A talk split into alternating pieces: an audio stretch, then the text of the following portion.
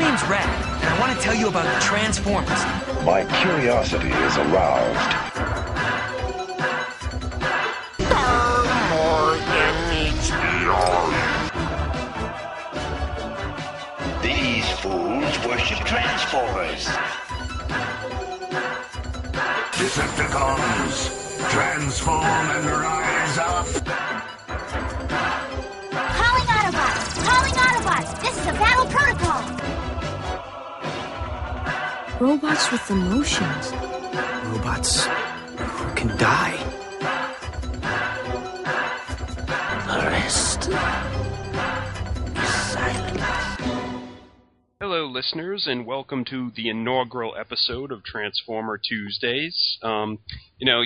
Some of our long-term listeners may, in fact, remember that when Fanholes first started, Transformers was in the description that we gave. You know, it was a Transformers science fiction and sci-fi or fantasy podcast. So, you know, we've been doing all these spin-offs, so we figured, you know, why not? We should have, like, a Transformers one, because obviously we all love it, and, you know, it's what brought us all together in the first place, more or less. And, you know, sometimes, like, me and Tony can't, like, shut up about it. So, you know, I figured this would be a nice outlet for those, like, not being able to shut up about it-ness, you know.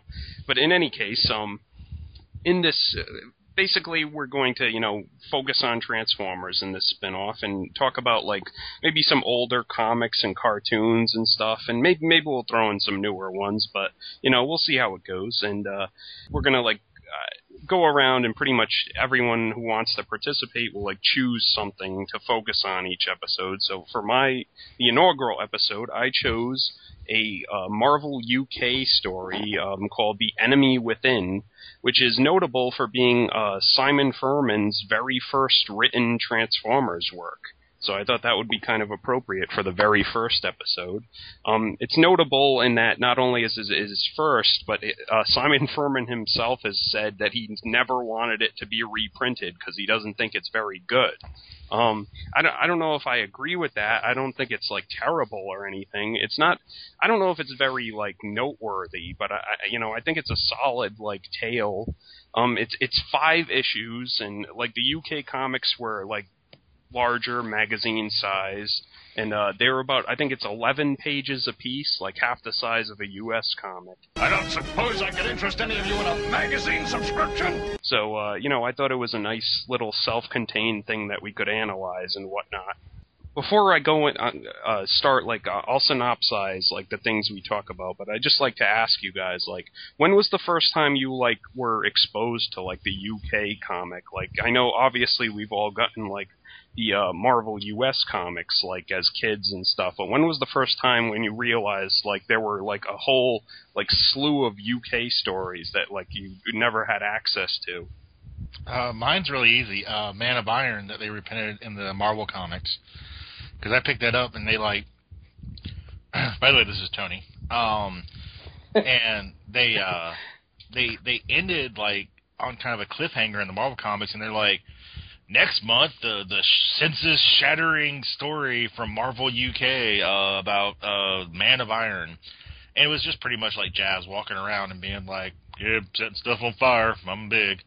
And it was very interesting because they were very toy accurate and, like, not very cartoon accurate. There was no Floro Deary designs. It was like they looked very, very toy-etic. And it was a very interesting story. But it did kind of throw me off because I wasn't used to it. But that was my introduction to, like, Marvel UK Transformers. I remember thinking it was funny, like, it was supposed to be a life lesson. Like, don't get into strange cars with people that sound like Scatman Crothers or whatever. You might get kidnapped. This is Derek, by the way. I figure we'll just use this opportunity to introduce ourselves as we discuss our first introduction to Transformers UK comics, which was cracking me up because when I was reading that intro, that who wrote the intro in those? Oh, classics? Yeah, what do you call IDW? Like I was just saying that Simon Furman never wanted this story to be reprinted, but it has been. IDW's been releasing, like, these big nice volumes of classics UK stories, and it's got a commentary primarily written by James Roberts, who That's is it, like. Yeah. yeah, the writer of More Than Meets the Eye currently. So, like, he kind of gets interviews with all the creators who, like, worked on these stories and whatnot. I know this is, like, a silly thing, but when I was reading it, they basically say, okay, the comic, of course, was called Transformers, but they're, like, to distinguish it from the American version in these write-ups and little history blurbs, you know, we're going to call it, you know, TFUK or UK or whatever. But, like, when I'm reading it, I'm all, you're going to call it T-fuck? Like, what? So I was just like, okay. So, yeah, that was, I don't know why. I was just being stupid juvenile. I was like, ha, ha, ha, T-fuck.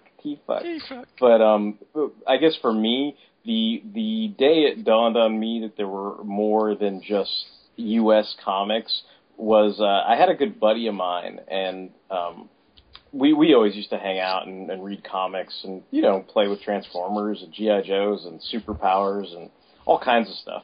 But he had an older brother, and his older brother was he was interested in certain things that we were interested in, but mainly his main focus seemed to be Transformers. And so what was always weird was every once in a while, a rare once in a while, it would be like, oh, you know, come into the older brother's room, which was rare. And, like, of course, he kept all his Transformers, like, in the boxes. And, like, I mean, he was very pristine about the whole thing. And he had all the Transformers, like, either in his closet, and he kept the boxes and kept the whole packaging and everything. And he was... He kind of was OCD about it, you know? But what was interesting was I remember one day when we were in the older brother's room, it was like, oh, well, there are these other comics. And I'm like, what? What are these magazine things?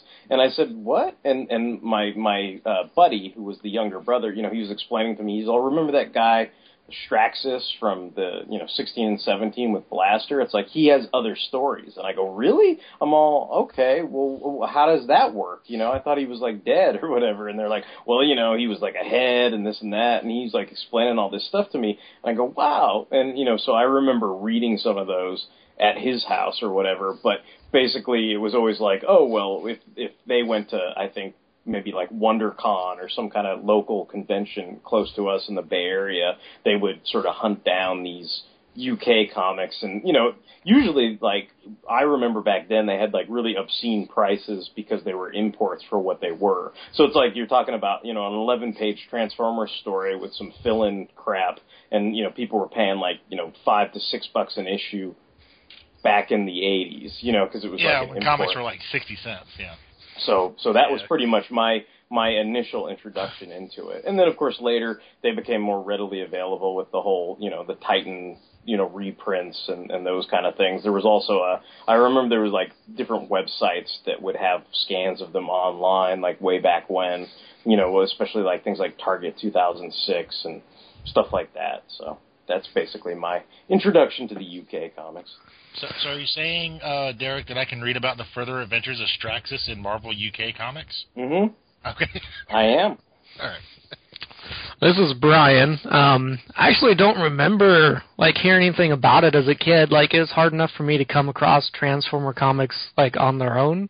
Like, I had, like, maybe, you know, 6 or 7 sporadic issues from, you know, the whole entire series, and I was like, I treasured those. So I really didn't have much knowledge of the stuff overseas, probably until the internet, I want to say.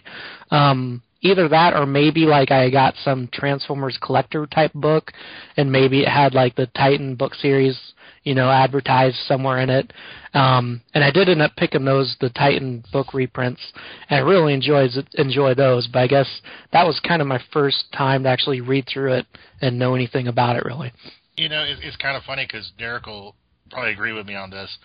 Back in the 80s, it was kind of cool to, like, collect comics, because depending on where you're located at, you go to this magical place called a convenience store, and they would have these things called spinner racks. And yeah. And, hey, I'm the youngest one here, and I still remember those. So yeah, but I kind of miss that, though, because you would walk in and be like, oh, let's see what kind of comics they have. And unlike a comic store, which would cater to, like, you know, oh, here's all the fucking comics you can buy, on a spinner rack, you know, it's whatever sells. And, like, thank God, Transformers was a pretty good seller, especially early in its run. So I had probably a pretty good run of the early TF comics, and Derek's probably the same way. Like, whatever sells is what you can get. Yeah, I remember getting a lot of stuff off the spinner racks initially before I knew what a comics specialty shop was. So I would go to stores like Thrifties, I would go to like 7-Eleven, Quick Stop, like any kind of stores that would have those spinner racks, and then you would just, you know, buy whatever comics were there. And then by the time you sort of were exposed to the advent of, you mean there's a store that sells comics? And Nothing but comics? Are you serious? There are back issues? What? Like, then I think the convenience store still became a resource for people who didn't know any better. So I remember when, say, like, Cable's first appearance came out, and then everybody went gonzo over it for whatever insane reason. It was like, oh, Cable! And, like, of course, in the comic stores, all those issues of, like, New Mutants 87 were, like, already marked up to, like, you know, $10, yeah, $12 or whatever. Well, you could go to, like, a Quick Stop, which is what I did, and they still had New Mutants 87 there, and nobody was, like, the wiser, you know, so you're like, haha, score, 75 cents for motherfucking Cable, you know, so stuff like that. Yeah, it was fun. The good old days. As for me, I was just gonna say, like, my older cousin, like, he was in his 20s when I was, like, in my, like not even a teenager yet. So he used to be really huge into comics, and he had, like, stacks and stacks of long boxes of stuff he'd read and stuff he's collected, and, like, he used to just give me, like, whole long boxes of stuff, and he'd be like, you know, here, kid, have this. Like, I don't really want it anymore, you know. And, like, eventually when I got into Transformers, he'd be like, oh, you like Transformers? Huh? Well, like, you know, here's some, like, super rare ones from, like, you know, in Europe. And I was like, oh, really? And, you know, it was only, like, 3 or 4 of them, like, the big magazine kinds, and they were kind of ratty. But, like, it was, like, one part of Time Wars. So I was like, what? Megatron and Galvatron together? Like, that makes no sense! Like, and, like, for the longest time, I was like, how do I get more of these? Like, where can I read them? And, of course, yeah, with the advent of the internet, that I remember there was, like, one, like, probably, like, Angel Fire site or something. Yeah, that's the one I was thinking of. It had, like, the entire UK run scanned, and I must have, like, over the course of, like, 3 days, I must have, like, blown through the entire run. I was like, this is awesome! Like, you know, but... And my mom would be like, are you doing your homework? And I'm like, yes.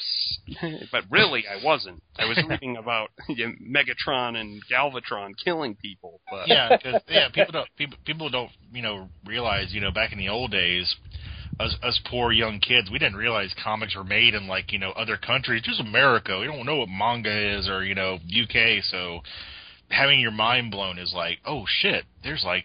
You mean England makes comics? What the fuck, you know? Yeah. Well, even then, it wasn't like the aftermarket. You know, this is not like the eBay period or whatever. It wasn't like you could just hop on the internet and type in Transformers UK and pull up, like, a complete run of the comics or anything. So that Angel Fire site was like, oh, you mean... you know, something where, you know, if you did find, like, an 11-page comic book that cost you, like, $12 a pop, you know what I mean? Like, it was like that was just kind of not practical, you know? So that was definitely something that was advantageous if you were hungry for something new in the world of Transformers. I mean, it was kind of the same way with the anime type stuff as well, where you're like, what? There's more Transformers material out there for a fan to consume. So, like, both of those were really kind of new discoveries in a way. Yeah, back in the old days on the internet, you actually had to kind of dig and search. It wasn't so search engine friendly. You had to work for what you got. Yeah. Well, in any case, I was going to say also, like, and like, of course, like, all the kids in the, like, UK, they were like, of course, you stupid Americans, like, our stories are better, you know. This was, like, old hat for them by that time, but while all of us were like, oh my god, like, what is this stuff? Because, like, obviously the UK comics reprinted the US comics, so they got all, like, our stuff and their own. And not only that, but, like, in some cases they, like, corrected, like, problems in the US comics because it either didn't align with their own, like, the UK material, or it was, like, just plain wrong to begin with. Yeah. I like how James Roberts says in that intro, he's like, well, the first story I was introduced was, I think it was something like with the Predacons or what have you, and then he's like, oh, that was like, you know, changed my life or whatever. But then he's like, then the next issue I picked up, well, it was kind of shoddy and the coloring kind of sucked. And it's like, then I realized that was the U.S. version. You know, yeah. I was kind of like, what? I'm like, oh, man. Well, I was going to say there is a definite, like, drop-off when you compare, like, the UK, like, painted art to, like, you know, Nell Yamtoff's, like, four-palette Marvel colors. And, yeah. Like, background block coloring and whatnot. Wait, you don't remember when Jetfire was all gray? That was a great toy. Yeah. Can the chat and start kicking pig iron. Okay, well, in any case, let's. I guess we'll get started. We'll go chapter by chapter, and I'll give a brief synopsis of each one, like before we, you know, get into it. But The Enemy Within, Chapter 1, written by Simon Furman, art by John Ridgway, and like I said, colors by Gina Hart. It's obviously the colors. What do you call it? I guess they like hand painted a lot of the early stuff because they didn't have access to, like, I don't know, whatever Marvel's like color separating program was or whatever they were doing. It reminds me a lot of like kind of cell coloring for like. It's like that old newspaper print type thing. I forget what the word for it is, but you know, it was like everything had a certain set of colors and then kind of like a television where it's like red, green, and blue, except for it's a little more complicated than that, and then they just stamped out whatever color. You know, there was only a certain amount of combinations, which is why you would have, you know, something like, say, you know, Silver Surfer would be a little light blue, or, you know, I'm trying to think of things like that, you know, but like certain colors were represented alternatively, you know, black. Black was kind of like midnight blue or whatever, unless you inked the whole thing in. And that wasn't Mando offset printing, or was that later? I'm not sure. I don't know enough about it. Well, in whatever case, it's immaterial. Yes, it is. Okay, so anyway, we start off in the Decepticon base where Megatron and Starscream are arguing, and Starscream's like, why don't we just go attack them? And Megatron's like, no, we shouldn't. And then Megatron like drops a reference to Spider-Man, and because this is obviously after like Marvel #3, which I thought was funny, and like Starscream gets all pissy, and Megatron's like, "Get out of here! Like, go away!" And Starscream's like, "I'm going to my room," and he like flies away, and blah blah blah, and you know the usual song and dance. So Megatron's kind of like, "Well, you know, Starscream had a good point, and the troops are probably like, you know, a little upset." So and Ravage is kind of like Megatron's buddy in this, so he's kind of like, you know, "I'll go spy on Starscream, and you know, maybe give you an excuse to kill him." So anyway.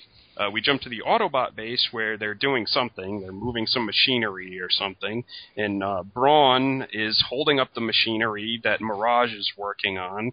And they're trying to fix whatever this big thing is. And there's some kind of short circuit, and it electrocutes both Brawn and Mirage and knocks Brawn out. And it does something to Mirage, but we don't know what it is yet. And when Brawn wakes up, he's all, like, angry and stuff, and... we think the electricity did something to him. I guess he's hallucinating. It's kind of like weird, but maybe feeling the enemy within. Yes, that's exactly it. He's been manhole covered. We cut back to Starscream. Starscream's like, "Hey, I got a great plan. Maybe if I destroy a bunch of humans, I'll show like everyone else that you know, I'm cool, and they'll follow me instead of Megatron." I don't know. He's it's weird. His plan is technically he says, "I'm gonna attack this Oregon Air Force base and thereby lure out the Autobots. When I lure out the Autobots, the Decepticons are gonna have to come and help me, and then they'll see like what a great tactician I am and anoint me as leader once we defeat them, because we're clearly going to win this battle." It's like, not that's a great plan. And then Ravage is kind of like, "That sounds pretty good, but I'm still with Megatron, you know." And I was just kind of like, "It does sound good, okay." Yeah.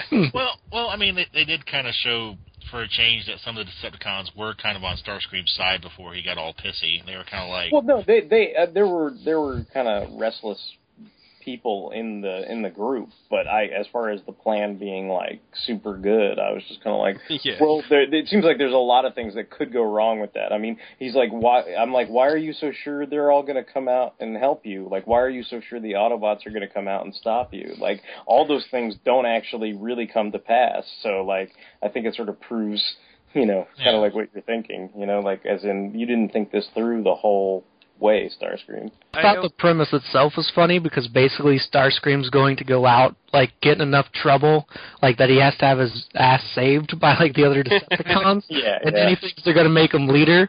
Like, that's if I like, went into, like, you know, I wanted you guys to make me leader, so I go into some bar and, like, pick a fight with a bunch of bikers and then start screaming, help, help, help, and you guys come in and rescue me. I mean, I don't think you're really going to make me your leader. That guy that needs help, he's like a great leader. He should obviously be the one who leads us. It was so brilliant. He makes poor decisions all the time. So brilliant the way Brian ran away from that guy with the broken pool cue stick. Like, it was awesome.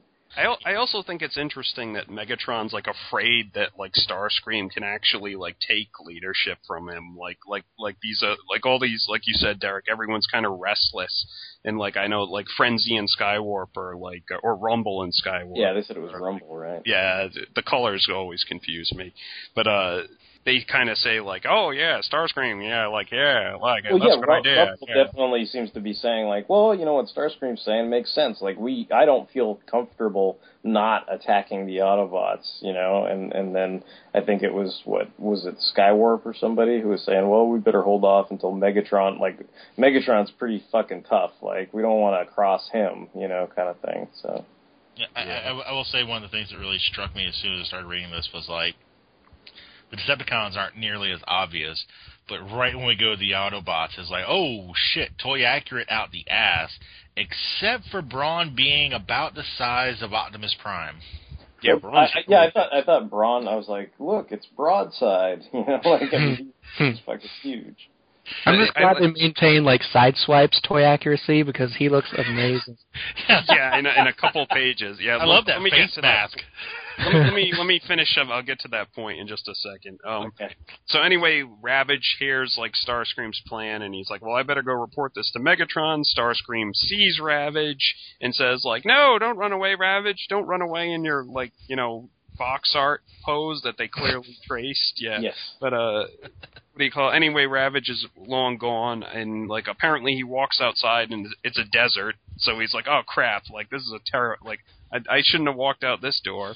So anyway... I totally forgot we landed here. Exactly. He's like, I totally forgot where we were. But Starscream and Ravage have a little fight in the desert, and Starscream buries Ravage under an avalanche, and he's kind of like, okay, well, there's no turning back now, because, you know, I fired on another Decepticon, and, you know, they're going to be, you know, but, you know, my plan might still work, but whatever. So he takes off to go, do his plan. So anyway, back at the Ark. Brawn's getting more and more pissed off. He's just sitting in a corner because whatever being electrocuted did something to him.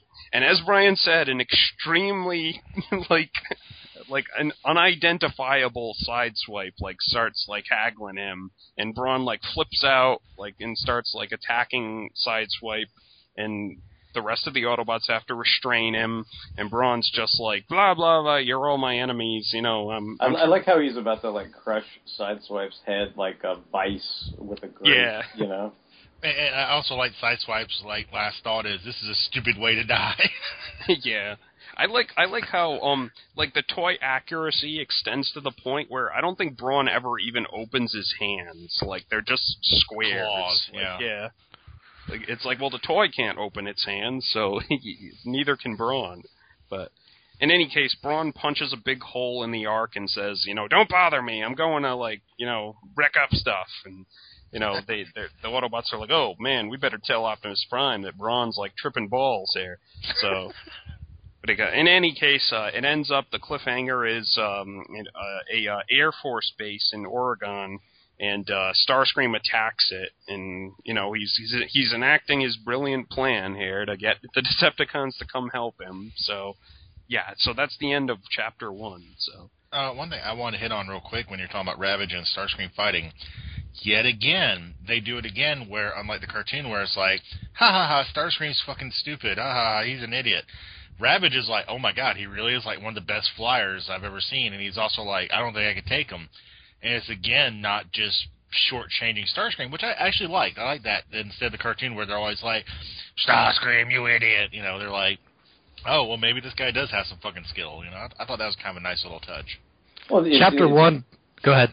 No, go ahead, Brian. I was just going to say Chapter 1 did have my favorite line of the entire 5-chapter series, and that is, surprise, sucker!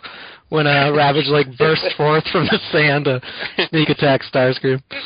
Yeah, no, I think that was, like, a good fan aura moment for Ravage. Like, he got to make a good showing before he crumpled under the wrath of Starscream. But even so, I mean, they do go to great lengths to say, like, probably any other flyer would have been nailed by Ravage in that situation, but it was like one of those things where it's like, oh, he dodged that blast, like, how can this be? You know, so it's like they were trying to set up like what a not only a devious, you know, individual Starscream is, but how adept he is in the air and in his element, you know. Also cool that he had a chance to actually use those hip missiles, because they sat there for a long time in the show. So Roddy got to finally fire him off. I think this also starts the trend that, like, what do you call it? It'll show up a lot in, like, Simon Furman's work, that Megatron and Ravage are, like, buddies. Like, it seems like Ravage is the one who, like, buddies up with Megatron and, like, you know, points out, like, you know, Starscream, yeah, he's got a good plan and maybe you shouldn't let him walk off. And Megatron's like, you know, follow, shadow him and stuff. So, you know, Megatron and Ravage seem to pal around a lot in these UK stories. Yeah, no spoiler, because it doesn't really matter since it doesn't happen. But yeah, Soundwave's not even in this fucking story. Yeah, no, not, what do you call Ravage? Yeah, it seems Ravage, Laserbeak, and Buzzsaw, and even Rumble and Frenzy seem a lot more like independent of Soundwave in these, like, especially in these earlier stories. Is that probably because it was easier to write stories with those characters, since it wasn't highly likely that Ravage or Buzzsaw or Laserbeak were going to be a key part of the U.S. comic line? Yeah, definitely. You know, storyline. Yeah. Well, I think a lot of people also forget, too, like, in the first wave of Transformers, like, we really didn't have a whole lot of fucking bad guys. No. Yeah. Yeah, that's true. It always seems like the Autobots are on the ropes, but they, like, outnumber the first wave of, like, Decepticons by, like, at least, like, I think, like, 8 guys.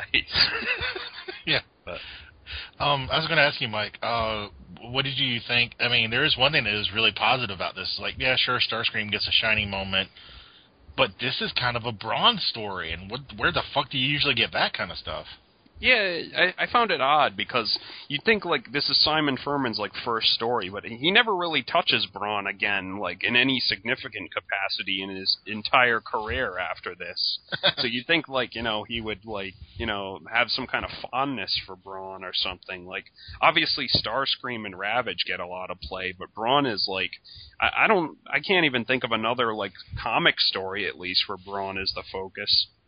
Well, probably yeah. That's because he didn't have very many chances to shine toy-wise after his initial toy, right? I mean, yeah, you could always argue, well, Starscream had a Pretender, Starscream had an Action Master, you know, there were other opportunities for them to want to, I guess, pimp that character for sales reasons, aside from just, you know, story reasons. But it seems like once Brawn had his moment in the spotlight. I mean, he did get a lot of exposure in the first season of Transformers, but you couldn't say the same thing by the time you got to season 2 or season 3, you know. I think he kind of fell into the Trailbreaker and like characters who the writers just pick their favorites, you know. It's like, they'll be like, I like Ironhide. Me and Mike love Prowl to death, but Prowl really didn't do shit in G1, really. Yeah, in the original cartoon, he was pretty much a non-entity. Yeah, so, I mean, you know, that's why I was, like, you know, kind of impressed that they actually picked Brawn for, like, a focus of the story. And also his buddy Mirage, who actually, he gets more love than Brawn, I'll give him that. So, I mean, that's not so out of the box. But, yeah, this is definitely, like, a Brawn, Mirage, Starscream, and Optimus being kind of a dick story. I think makes makes a very is given very good focus is just how strong Brawn is. He's kind of Hulk-like in this. And they're kind of we gotta help Sideswipe before Brawn kills him and stuff. Yeah, which is often glossed over. I know Brian and Mike know this, but before Series 2, Series 3, and Grimlock and all those guys came around.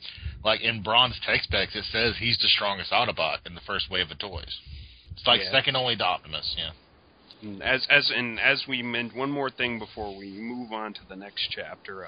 As Brian mentioned, I guess Sideswipe's character model wasn't available or wasn't on tap. That's Sideswipe looks like nothing aside from being red and black. I mean, he looks like a Viacom in one part. Yeah, he's got no face. He's just got this weird Y-shaped visor, and Correct me if I'm wrong, but that's not even a toy accurate character design, is it? No, it's like a made up design. It's just kind of this random made up design. Yeah, because even when I was looking at it, I was kind of it's weird. It sort of changes over the course of the 5 chapters, though, doesn't it? Yeah, they must have found the character model or something. But definitely in this first chapter, you're kind of looking at him going, "What are you, an Omnibot in disguise? When did the Omnibots sneak on board or whatever?" I remember that close-up after, Brawn lets go of Sideswipe, and he's oh, what, I must have said something wrong. And I'm, looking at him, who the fuck is that? I mean, they say Sideswipe, but I'm who the fuck is that? Maybe Brawn took a cue from Movie Prime and, stole Sideswipe's face or whatever. Give me your face. Yes. Prepare for a very large headache! We'll move on to Chapter 2, which is subtitled The Best Laid Plans. We open up with Ravage in a, I guess, fairly iconic image of Ravage, trudging through the desert. Apparently he survived being, buried under 90 tons of rubble or whatever, dug himself out or whatever, and he's pretty much pissed off at Starscream for, doing that to him. And he walks for a while and he collapses, and thankfully Megatron shows up, and Megatron's "Oh, Ravage, which Autobot did this to you?" And Ravage is it wasn't an Autobot, it was soap poisoning, Starscream. You can see, Megatron looks kind of is probably thinking in his head, yes, this is exactly what I wanted. But he's kind of stony faced, and the Decepticons behind him are oh my god, oh, yeah, oh. Anyway, Starscream's enacting his awesome plan to get people to help him by killing a bunch of humans and stuff, and he's attacking the airbase, and the humans are scrambling their jets, so they're having a little fight. That's what I do. I'm man, I need somebody to help me move next Wednesday. I'm just gonna go kill a bunch of people. Exactly. It just. Did you see the way Tony sliced that guy's head off? I'm moving this couch next week. Tony is a moving leader. Get that vase, someone.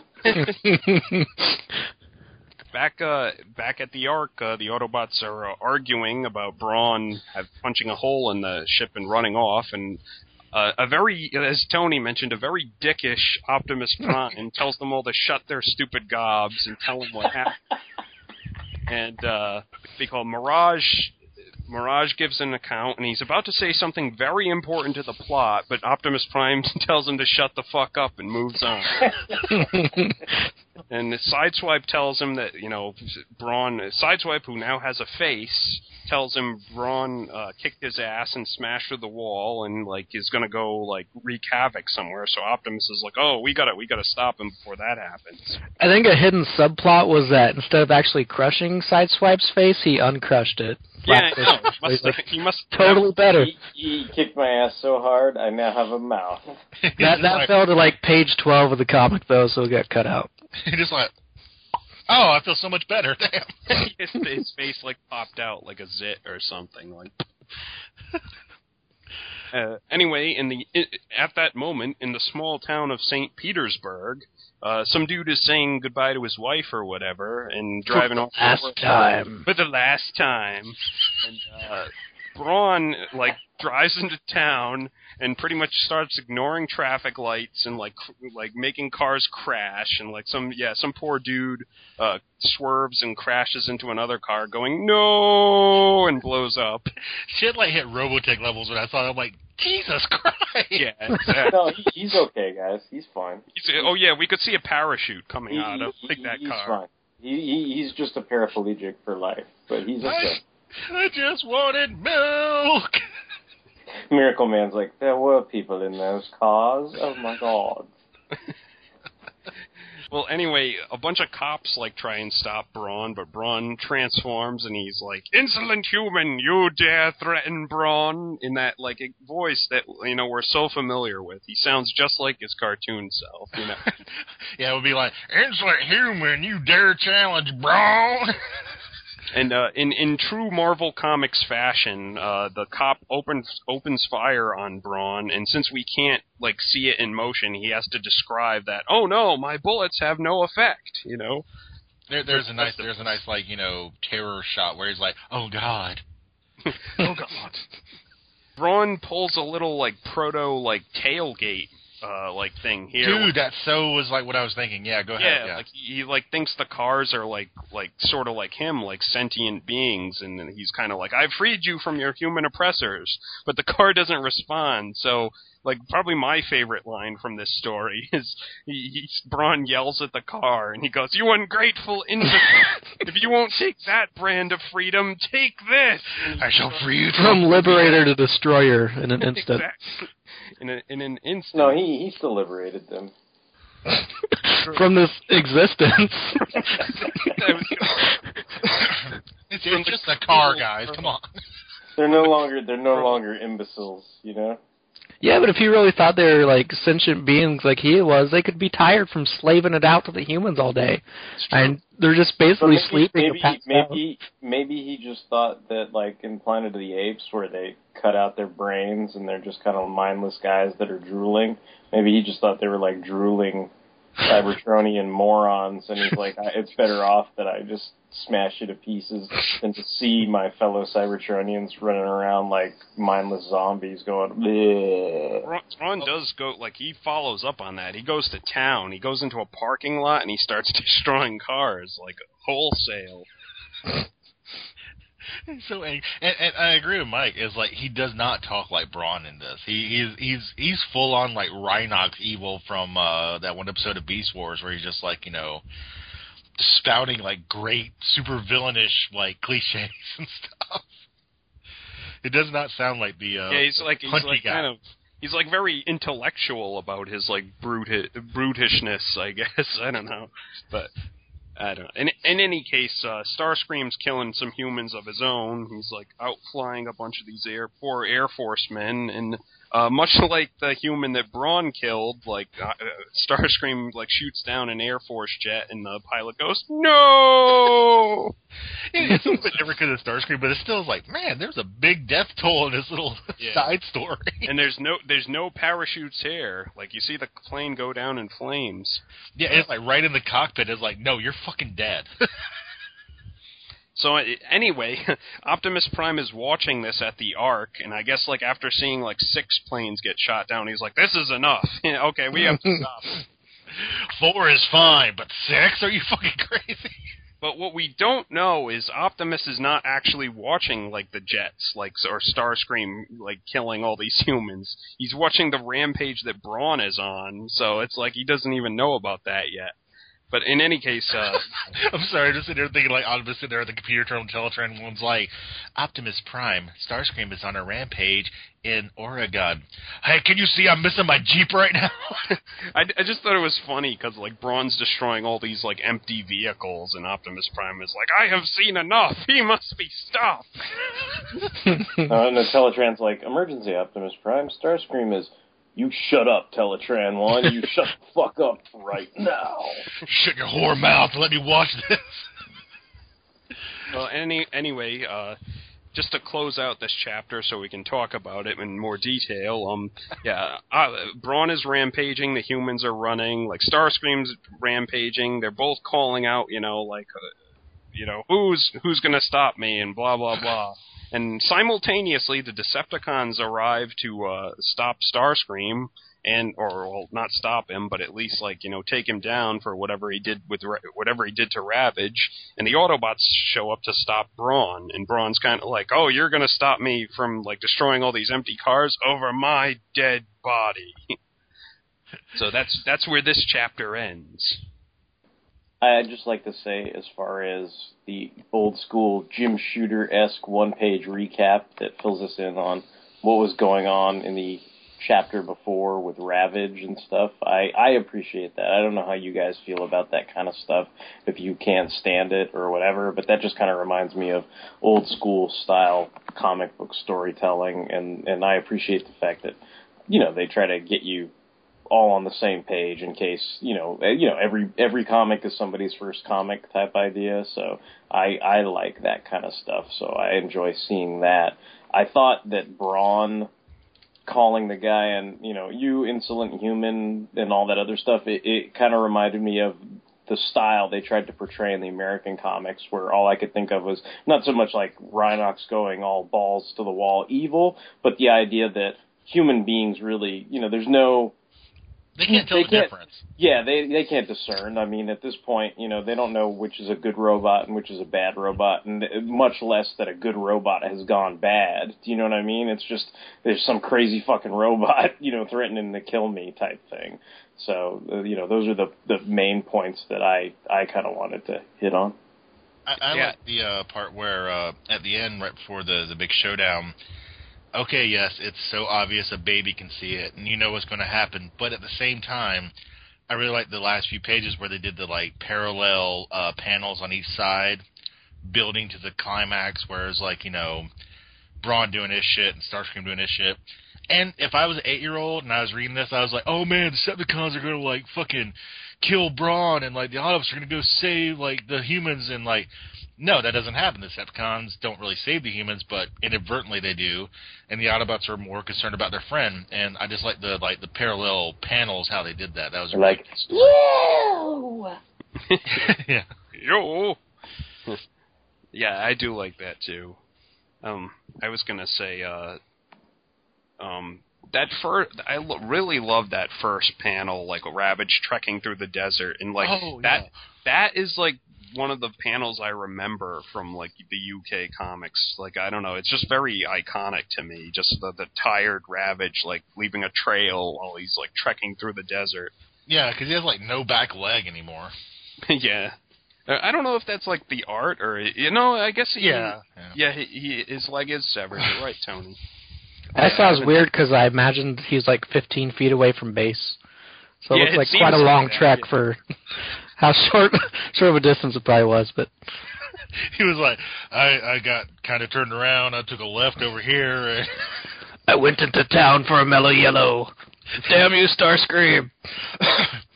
Well, not everyone can turn into a jet. It's like Ravage has to run or drag himself back to base. Or turn into a cassette and hopefully someone will pick him up and throw him or something. Please rewind me. A lot of people don't realize when I shoot my missiles, I lose all sense of direction. Well, if he only lost one missile, he'd just be going in circles. Like the Whiskers thing, yeah.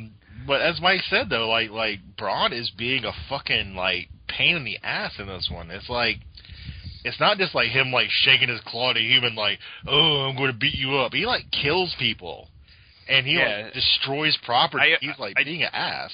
I do appreciate the there's no like punches pulled. Like, people actually die and stuff. Like, it's like it seems like in the U.S. comics, it seems like that thing was kind of like vanishingly rare, but. Like, in these, there's really no, like, punches. Well, I guess there's punches pulled in terms of you don't see any of the aftermath. But I mean, obviously that guy died when he, like, flipped his car over and crashed and, like, head-on into another car. And the giant fiery inferno we saw. Yeah, exactly. He's fine. He's fine, guys. And, like, there's no... small burns, but he's okay.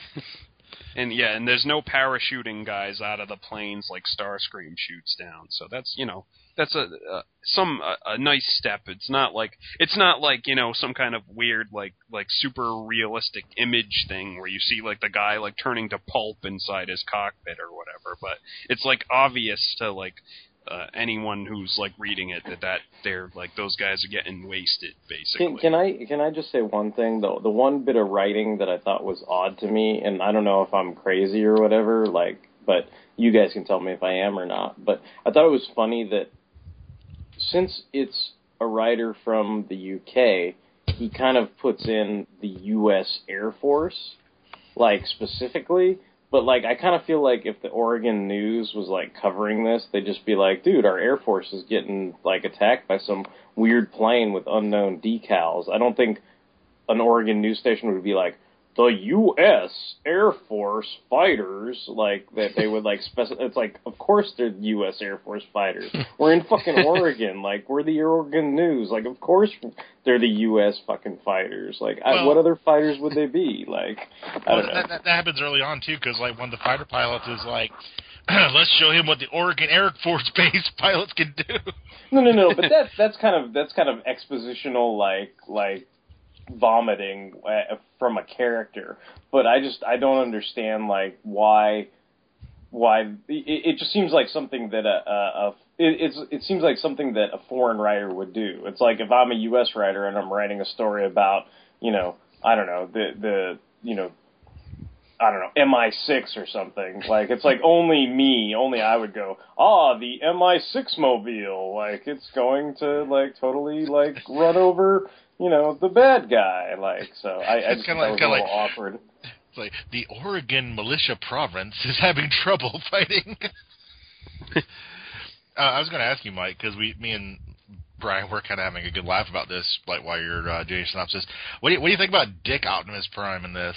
Yeah, he's he is a dick, and he continues to be a dick for like the rest of this story. But I don't know, like I guess they hadn't gotten a good handle on him yet. Like, you know, it just seems like he's kind of a like, I guess almost like a Professor Xavier, where he's just like, silence, students, you know, like sort of. Well, like, I guess in some regards, these Autobots are kind of like petulant little children. It's like they're assigned a task, and what do?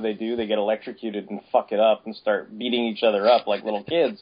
So of course, Prime has to come in and be like, all right, everybody, shut up, let me think. But he sounds kind of like a dick when he does it, where he's just like, you, and like it's like one little kid's like, but Dad, I think I know what's... Shut up! You know? Just the facts. Yeah, because he's like, well, then I went and I got a lollipop, and then I did this, and then I did that.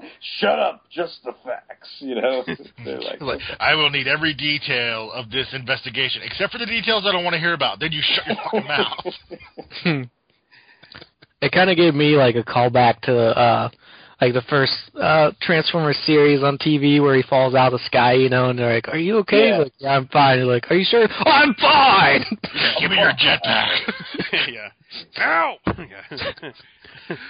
But Optimus, this is an integral part of my system. I don't care, Sideswipe, you got your face back. Shut the fuck up. It's my life support pack. I'm over. Well, don't take my rock reactor away, Daddy. No. I'll rip it from your cold, lifeless chest if I have to. I'll kill you to get it. I swear. I'm freeing you. I'm freeing you from a life of drooling mediocrity. You're just a car now. Here, little buddy, you feel tough enough for another go-round? Okay, Chapter 3, we'll move on. Crime and punishment, ... Or, well, the ... was after the crime, but you get the drift. Anyway, so the Autobots try to fight Brawn, but he totally owns all of them, except for the bizarre appearance of Red Alert, who has the time-honored strategy of hiding behind a wall and sucker-punching someone when they walk by, which apparently is Brawn's only weakness because it knocks him the fuck out. So I love Red Alert appearing out of nowhere and doing that. It was just like, I've got a plan. Exactly. Like, that was his whole plan, was sucker-punch him. But I know that knocks Brawn out. Like they, Ratchet tasers him, and they just drag Brawn's ass out of there. So that situation is all like solved. Meanwhile, Starscream's running away from the Decepticons because Megatron's ordered them to like attack him and stuff, and Starscream's kind of like, "How did it all go so badly wrong?" And then, like, you know, he again, what Derek mentioned is like a sort of Jim Shooter-esque like flashback of what exactly happened between them. That Megatron ordered them to like attack him because of what happened to Ravage. So anyway, Starscream fights off Thundercracker and Skywarp, or he doesn't fight them off, he just sort of fights them, and he gets shot down, basically. Megatron confronts Starscream and says, like, you know, okay, well, I've got my excuse now, I'm going to sentence you to death. But Starscream pulls, like, some Lego mumbo-jumbo and says, you know, hey, I'm a Decepticon warrior, I have the right to a trial by combat.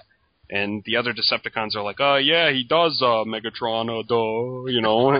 Megatron's like, okay, fine, we'll do that. And so, anyway, back at the Ark, Brawn seems to be back to his normal self, but for some reason, I guess he's an untrustworthy character because Prime can't take him at his word that he's clearly better. Something horrible happened to you and it affected your personality, but I don't trust your fucking ass. Exactly. Like, Prime can't trust this. Mirage tries to tell Prime again that he has a good, like, theory as to what happened to Brawn, but Optimus will not hear. I think I know what. Shut up. Exactly. Optimus will not hear it. He gets quite snappy with Mirage, in fact. Yes. I think if he let him talk though, we wouldn't have a story. So I think it's true. Yeah. Accept that. Yeah. But eventually, Mirage does manage to get through to Optimus, like for the third attempt, like Optimus finally listens to him. Back at the Decepticon base, Megatron's reviewing a tape of a previous trial by combat back on Cybertron between two made-up characters, Earthquake and Tornado. So Earthquake and Tornado ended up destroying each other. So Megatron's like, well, that would be, like, awesome if I could somehow manage that, but, like, who can I find to, like, be expendable enough to fight against Starscream? So Ravage pops up because he was in the room the whole time, and, you know, Megatron's kind of like, you were spying on me? And Ravage is like, no, dude, I was just, like, you know, here. And he apparently... Just trying to help, man, just trying to help. Ravage has caught wind of what happened with Brawn, so he puts the idea into Megatron's head, and Megatron calls Optimus Prime and says, you know, I hear we're having similar problems conveniently, like at the same time, and, you know, why don't we do this whole, like, battle to the death thing, and it will solve both our problems somehow. And Optimus, for some reason, thinks this is a good idea. No, he's like, dude, I would totally send one of my guys to get fucking killed. That'd be awesome. So he asks Brawn, and Brawn's like, oh, yeah, sure, I'll do it, yeah. And the Optimus and Megatron, like, make the arrangements, and Ravage is going to be Starscream's, like, observer in the battle, and Mirage will be Brawn's observer. So, they go off into the desert again, and as for Brawn, this is to determine whether he's still loyal to the Autobots, and as to Starscream, this is his trial by combat. By if he survives, I guess he gets to keep living. So that's the end of that chapter. Well, not quite, but yeah. It's like the Spock Kirk battle, and except for the fact that Brawn isn't fucking crazy like Spock at this point. He's like, I just gotta fight. I know we're giving Optimus a hard time, and Optimus is being a total dick for the majority of this storyline, but I do want to say that No-Face, Poopy-Head Ratchet doesn't really offer him any reassuring, like, answers where he's like, look, you're my medical expert, bro, and you're supposed to be my best friend or whatever. Like, is Brawn, like, sane again? Is he going to start going out there and you know, making people parachute out of their cars in fiery explosions or not, you know, and Ratchet's like, well, if, you know, the Framistat's on the thing, it might just do the trick. And Prime's like, ifs, mights, I don't want any of this, like, maybe bullshit, like, yes or no, you know, and they can't give him a straight answer, so I don't blame the guy. If you don't give me a straight answer, I'm going to be pissed off, too, so. I think one of the biggest failings, though, it's like, Megatron in the old days, or like, you know, the Megatron you're used to, would just send out a Decepticon who could beat, you know, Starscream's ass, which, you know, obviously is harder when you don't have someone who can beat Starscream. But I thought it was a nice little swerve where he's like, I'm going to go ask for an Autobot to do it. And I just thought it was funny that Prime's like, dude, I totally got one who's been getting on my fucking nerves. And, yeah, I'm kind of like, how convenient that we had the exact same problem at the exact same time. You know? Well, again, I will play devil's advocate and give Prime some props because, hey, at least he's like, dude, there are some conditions, Megatron. Like, I'm not just going to send him out there willy-nilly. And Prime's the one who comes up with the idea for people to have their little observers. So there's, like, fair judgment or whatever. And it's also Prime that says, can we take him out to, like, a DBZ middle-of-nowhere location so no more of these puny flesh assholes burn fiery, horrible deaths from missile, you know, reflection or, you know, Brawn going on a crazy wild goose chase on the neighborhood freeways or whatever. Yeah, and I mean, it does build to the fact that Mirage did tell Prime something super secret important, so you do assume Prime has a plan. He just seems more Machiavellian in this light sense. He's just like, hey, shut up, I've got an ace in my sleeve. Yeah, it's like, I've got shit you don't even know about Megatron, you know, just like, jeez, okay. A little evil there, I mean, on the side of... Can we talk about Earthquake and Tornado? Yeah, go ahead, Derek. Sure. I'll go for it. I'm just, I don't know, I've got that little guy in my head, the guy that is like one of my old friends who always used to get mad at Dragon Ball Z when, like, Frieza would talk about baseball or something. Where, you know, it's like, well, how do they know about baseball? You know, it's like, oh, it's space baseball. You know, it's a space tornado. It's a space earthquake. I'm like, well, it's not the planet Earth. It's the planet Cybertron. Like, maybe they could have been called, like, you know, Cyberquake or something. I don't know. I know it's like a silly... Or like when Megatron says, tornado just like his namesake. Yeah. It's like, obviously, what? Oh, there's tornadoes on Cybertron? Okay. Like, that's interesting. You know? I got mad. It looked like actual, like, dirt that they were fighting on, not, you know, metal, because they're supposed to be on Cybertron. It's, like, weird that his powers worked. It's like, okay. I can affect the land. There's no land here. I can affect the land. Shut up. Well, I guess I don't have a problem with that, just because, I don't know, like, it's like... Dude, I don't know. Does the dirt give credence to, like, botanica and organic? No, not that. But like their names, like I mean, it seemed to me like a parable. Yeah, but I'm just saying, like, I'm sure there's something similar to an earthquake that, like, they've encountered before somewhere that, like, you know, probably has some different name in Cybertronian, but, like, it's, you know. I don't think, like say Jazz, like his name was Jazz on Cybertron, but I don't think they have, like, you know, like, bands of jazz bands on Cybertron or whatever. But, you know, I don't know. I don't have a problem with that, basically. I think the only thing that really annoyed me, like, I mean, I'm going in a different aspect than Derek, and I understand it's for the story, and I understand that, like, that's why it was done. But it just seemed really funny that, like, I'm going to look up a random encounter between two people. There's Tornado, who's really quick and efficient and, like, knows how to strike from above and has, like, air power. And then there's Quake, who's really more of a brawny guy who's really strong. And they destroy each other in the end. That seems very similar to the situation I'm in. Yeah. It's a lot of. I guess that's what Simon Furman was saying, where he doesn't think this story is very good. He says he doesn't like all the conveniences and stuff that he wrote in. But, you know, I don't know. I think it's kind of charmingly, like, sort of indicative of, like, Marvel comics, like, at that era, I guess. But, it's very old school. I like that. I mean, yeah. I don't know. In trivia, both Tornado and Earthquake show up as part of Squadron X in Last Stand of the Wreckers. So, yeah, neat. Obviously James Roberts, you know, showing his, like, UK roots there, but...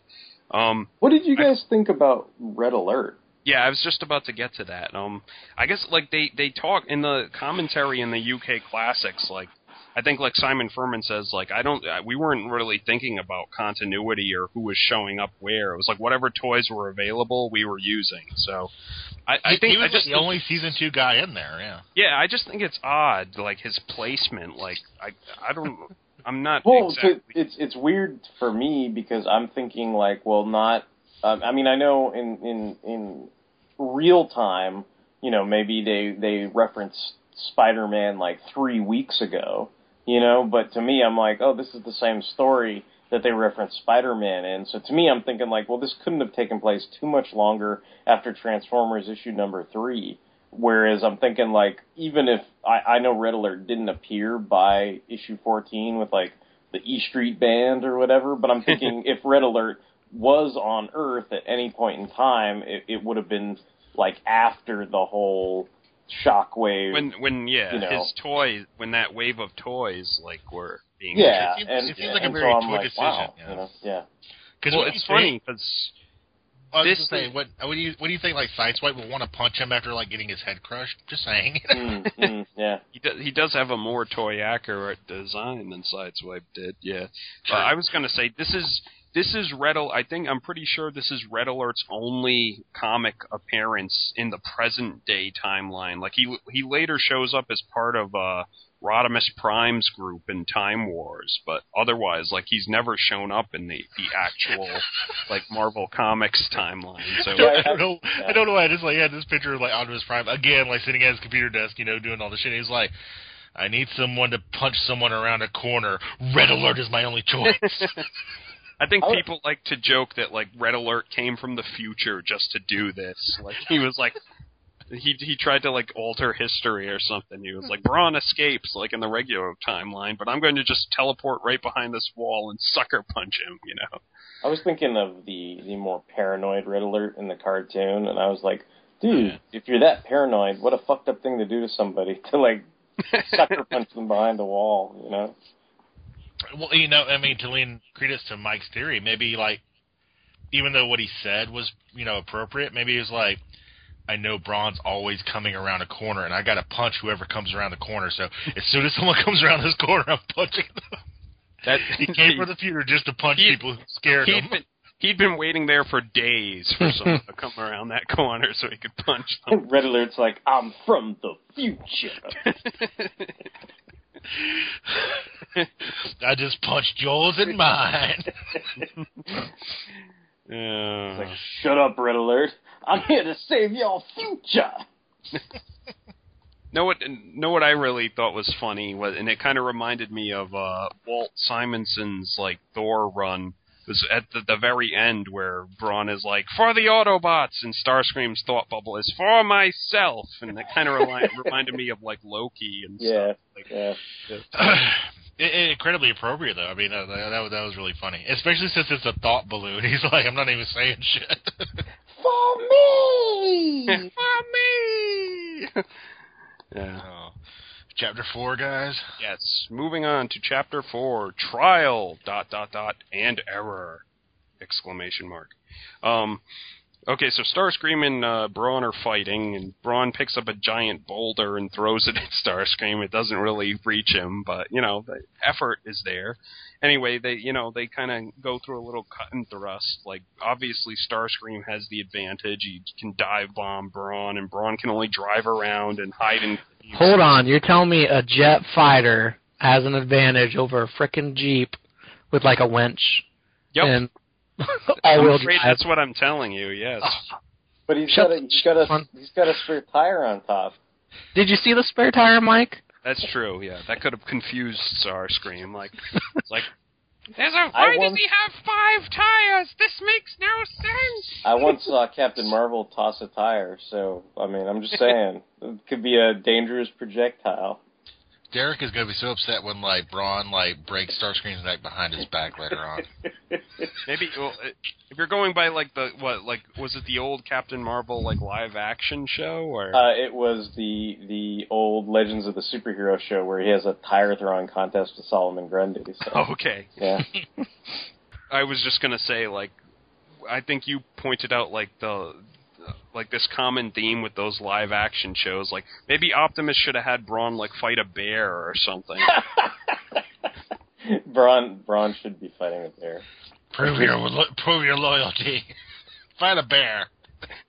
I just remember you making that comment. It was like, what is it? It's a rite of passage. Everybody fought a grizzly bear in the 70s. That's how it goes, man. You got to fight a grizzly bear, or you're nobody. You're nothing. Well, you could always fight Chainclaw. No. Chainclaw didn't even exist at this point. Neither did Red Alert, damn it. I guess not. He's from the future. He's from the future.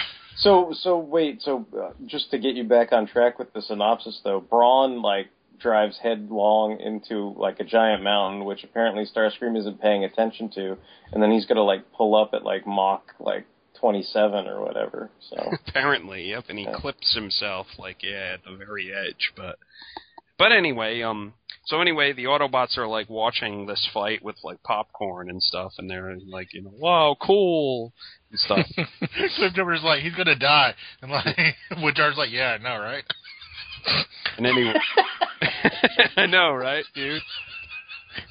They're just popping the Energon pops, and they're this is great. Gee, Optimus, you should make, our friends, fight to the death more often. This is awesome. I don't know, and Ravage is hiding in the battlefield with a giant gun strapped to his back. He's supposed to be Starscream's observer, but obviously he has something else in store for Starscream. That's also another nice image. I like Ravage with a big-ass fucking gun for some reason. That looked really cool. Yeah, that looks cool, yeah. Very, nice design, too. And anyway, somehow Starscream loses track of Brawn, and Brawn gets above him, from on top of a mountain, and manages to land on Starscream, and with a very cartoon Brawn-esque quote, "That'll be the day!" Yeah, it definitely seemed like something that cartoon Brawn would do. Hey, to be fair, Mike, he was climbing up that mountain really slowly, so I don't see how Starscream could have fought him. It's true. He's got square, claw hands, so yeah. Yeah. But anyway, Starscream manages to shake Brawn off and drop him straight to the ground, and he moves in for the kill, and at that moment, Mirage, who was Brawn's observer, says, "It is my time to act. I must concentrate." So we see Brawn... Sorry, I was thinking about Mirage statement "Time for my time to act. To run away like a coward." "It's time for my part." And he just goes and runs off, yeah. But anyway, we see Brawn waving a crudely drawn white flag at Starscream, asking for surrender, and Starscream's nah-uh. And he shoots two missiles, and we get on the cliffhanger, we get a frightened-looking Brawn as two missiles streak straight at him. So I thought his faceplate was more pensive. Not necessarily frightened. Yeah. I don't know. I took the downward slope of whatever, his little sparkly optics to be, oh, crap. Well, they've got the Rod Sterling captions there where it's "They say that a man's life flashes before him in moments like this. Can the same be said of an Autobot? Does Brawn see his life on Cybertron? The war with the Decepticons. The arrival on Earth in these last microseconds." Meanwhile, the fucking art wheel just "I got the porn to load." Optimus is balancing his checkbook. "Keep it down in there." I'm gonna defend Prowl and Bumblebee and Cliff Jumper or whatever, because they were concerned for Brawn, even though they're munching Energon cubes and everything. We make jokes, but there were some who were concerned. Yes, they were. Mushy, but true. I like how Bumblebee's head there is extremely toy accurate in that it's super, it's a drawn-on face, on a flat surface or something. Yeah. Oh, man. But anyway, Mike, yes. Synopsis, continue. That was the end of this chapter, basically. It was just I don't know if this chapter's a little shorter than usual, but it was just a fight scene, basically. So yeah, so it goes by pretty quickly. But. Yeah, actually, it is. I think it's 48 pages when I did the math, so... A little bit shorter than you thought. So. Well, anyway, we'll not a big deal, yeah. Yeah, we'll move on to the final chapter of The Enemy Within! ! Yeah, this one was just a big fight chapter, so nothing really go over, yeah. Chapter 5, Endings ... and Beginnings! ! So anyway, there's a big explosion when Starscream's missiles hit, and everyone's like freaked out. You know, they're like, "Oh no, Brawn! No! You know, blah blah blah. Brawn has been destroyed." And Optimus, like, who? Yeah, Optimus Prime is like just taking note of the events occurring. Shut up! I'm trying to think. Yeah, he's like, silence. Just the facts. Just the facts. Brawn has been killed. That's all. You guys are getting too goddamn emotional. Let me wait and tell you what the fuck's really happened, you bunch of fucking sissies. I don't need your additional commentary. Goddamn it! You see this badge? It says Prime.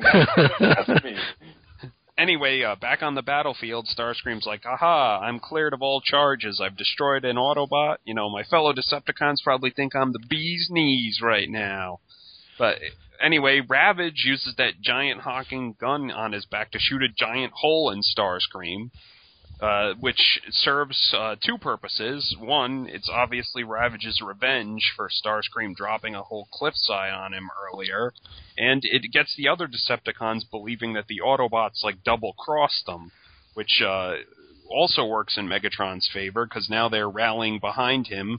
Before they all leave, like, Starscream and, Megatron and Ravage have a little moment where they're like, oh, our plan worked perfectly, you know. Back at the Ark, everyone's, like, mourning Brawn, I guess, until Mirage comes in with Brawn, and everyone's like, how, what happened, blah, blah, blah, you know. And Mirage finally explains what he was trying so hard to explain to Optimus Prime, that the electric shock that altered Brawn's personality also enhanced his own powers to make holograms of himself, or I guess use the electro scrambler or whatever, and it allowed to make the illusion that Brawn had been destroyed. And somewhere like Hound's like, what the fuck, man? Yeah, I know. Well, I kind of like this because I always thought the name Mirage kind of implied like being able to make illusions, not just making yourself disappeared. So I was kind of like, you know, right on, Simon Furman, you got his name right. Yeah.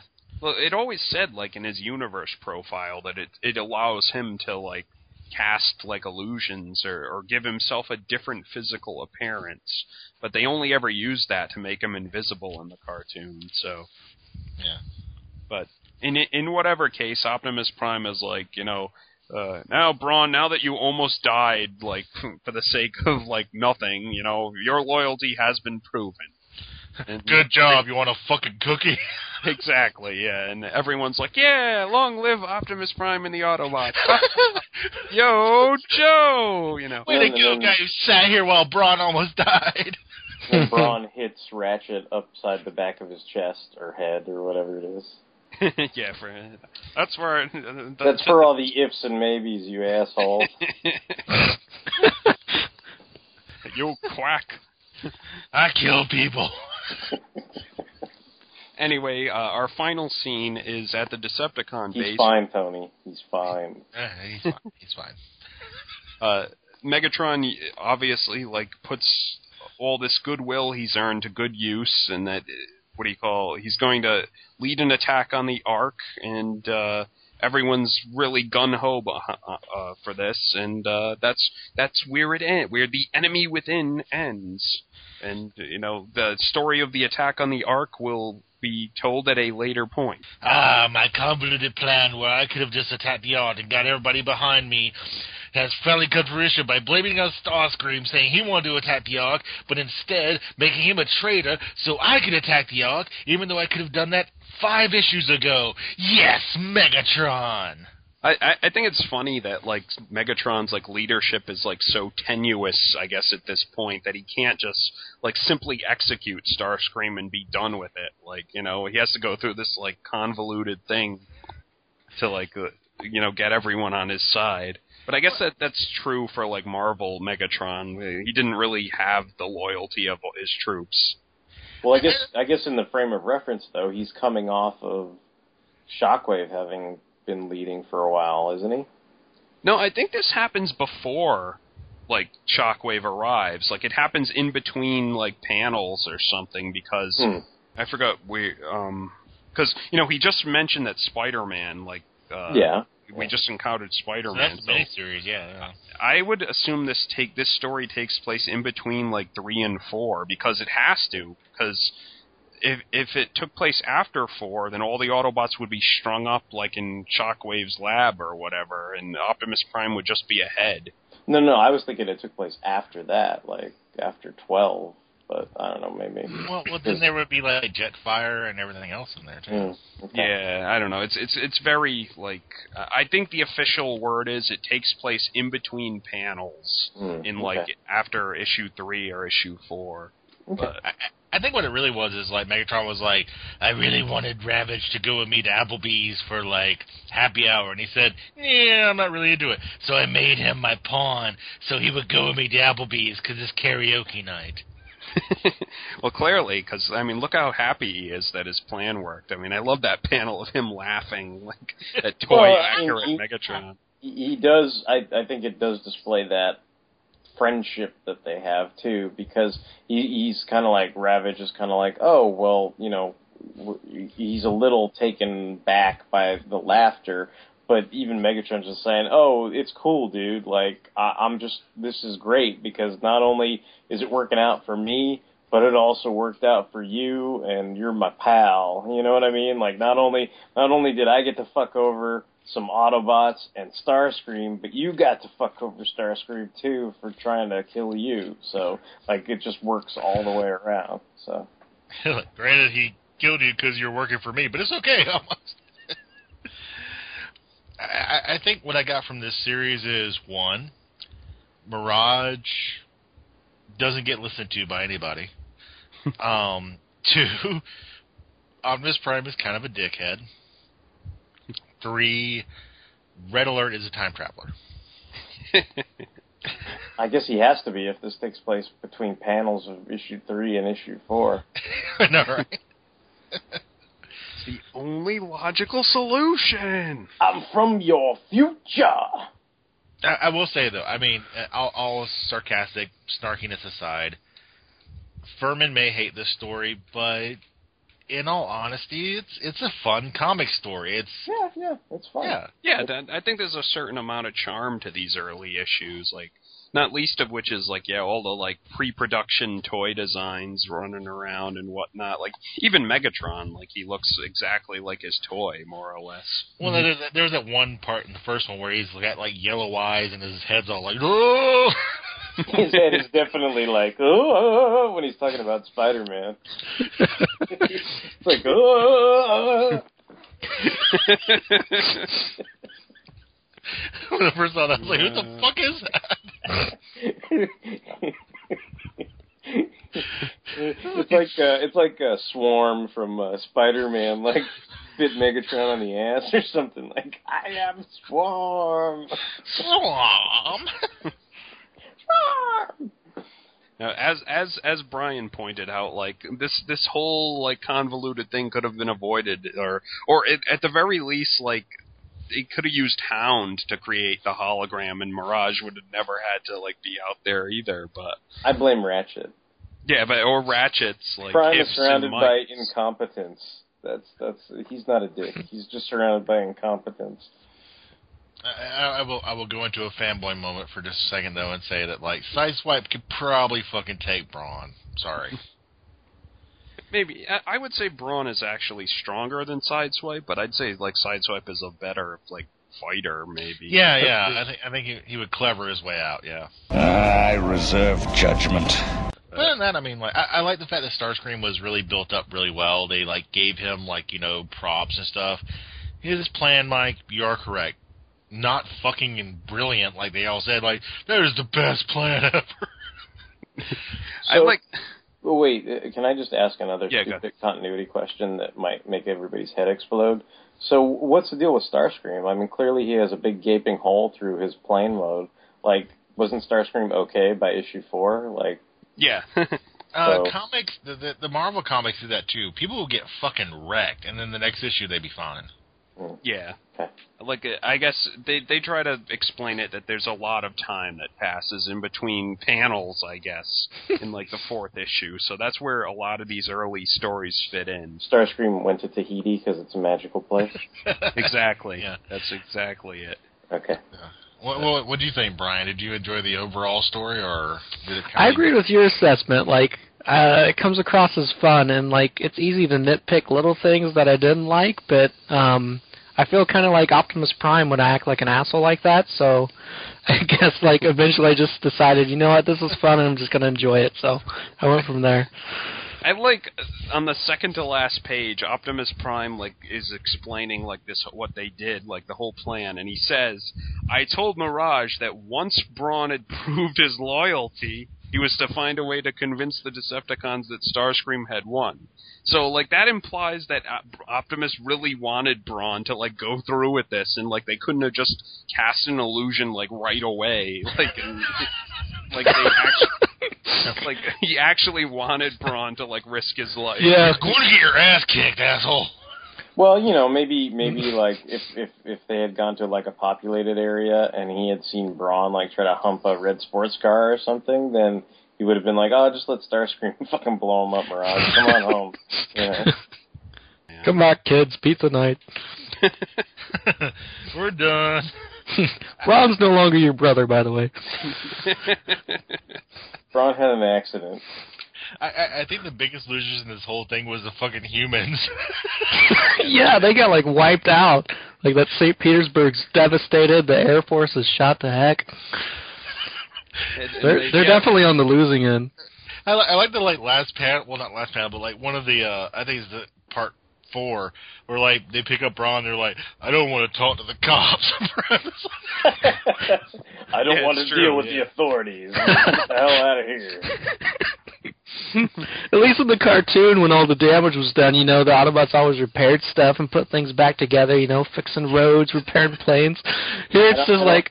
I don't think they want the poor guy in the car wreck to be Frankenstein back together. You know, here it's just like, story's over, let's pass around some beers. Long live me. Like, deuces, sorry about your fucking town, asshole. Optimus Prime is like, 5-0, let's get out of here.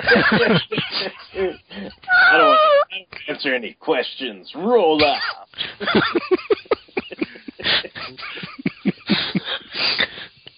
Like fucking D-Jack City. I got Chris Rock. We're good. We're leaving.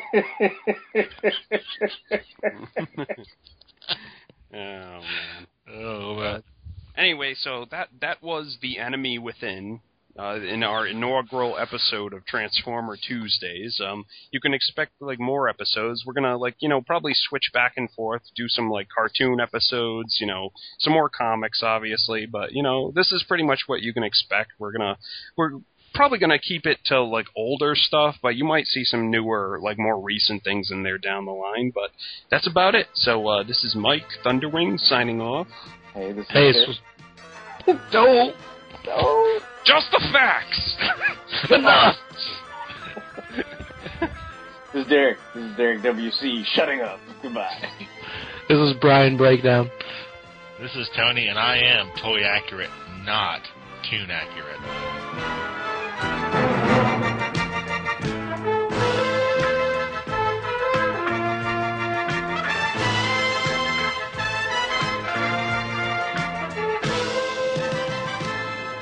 I'll get the door!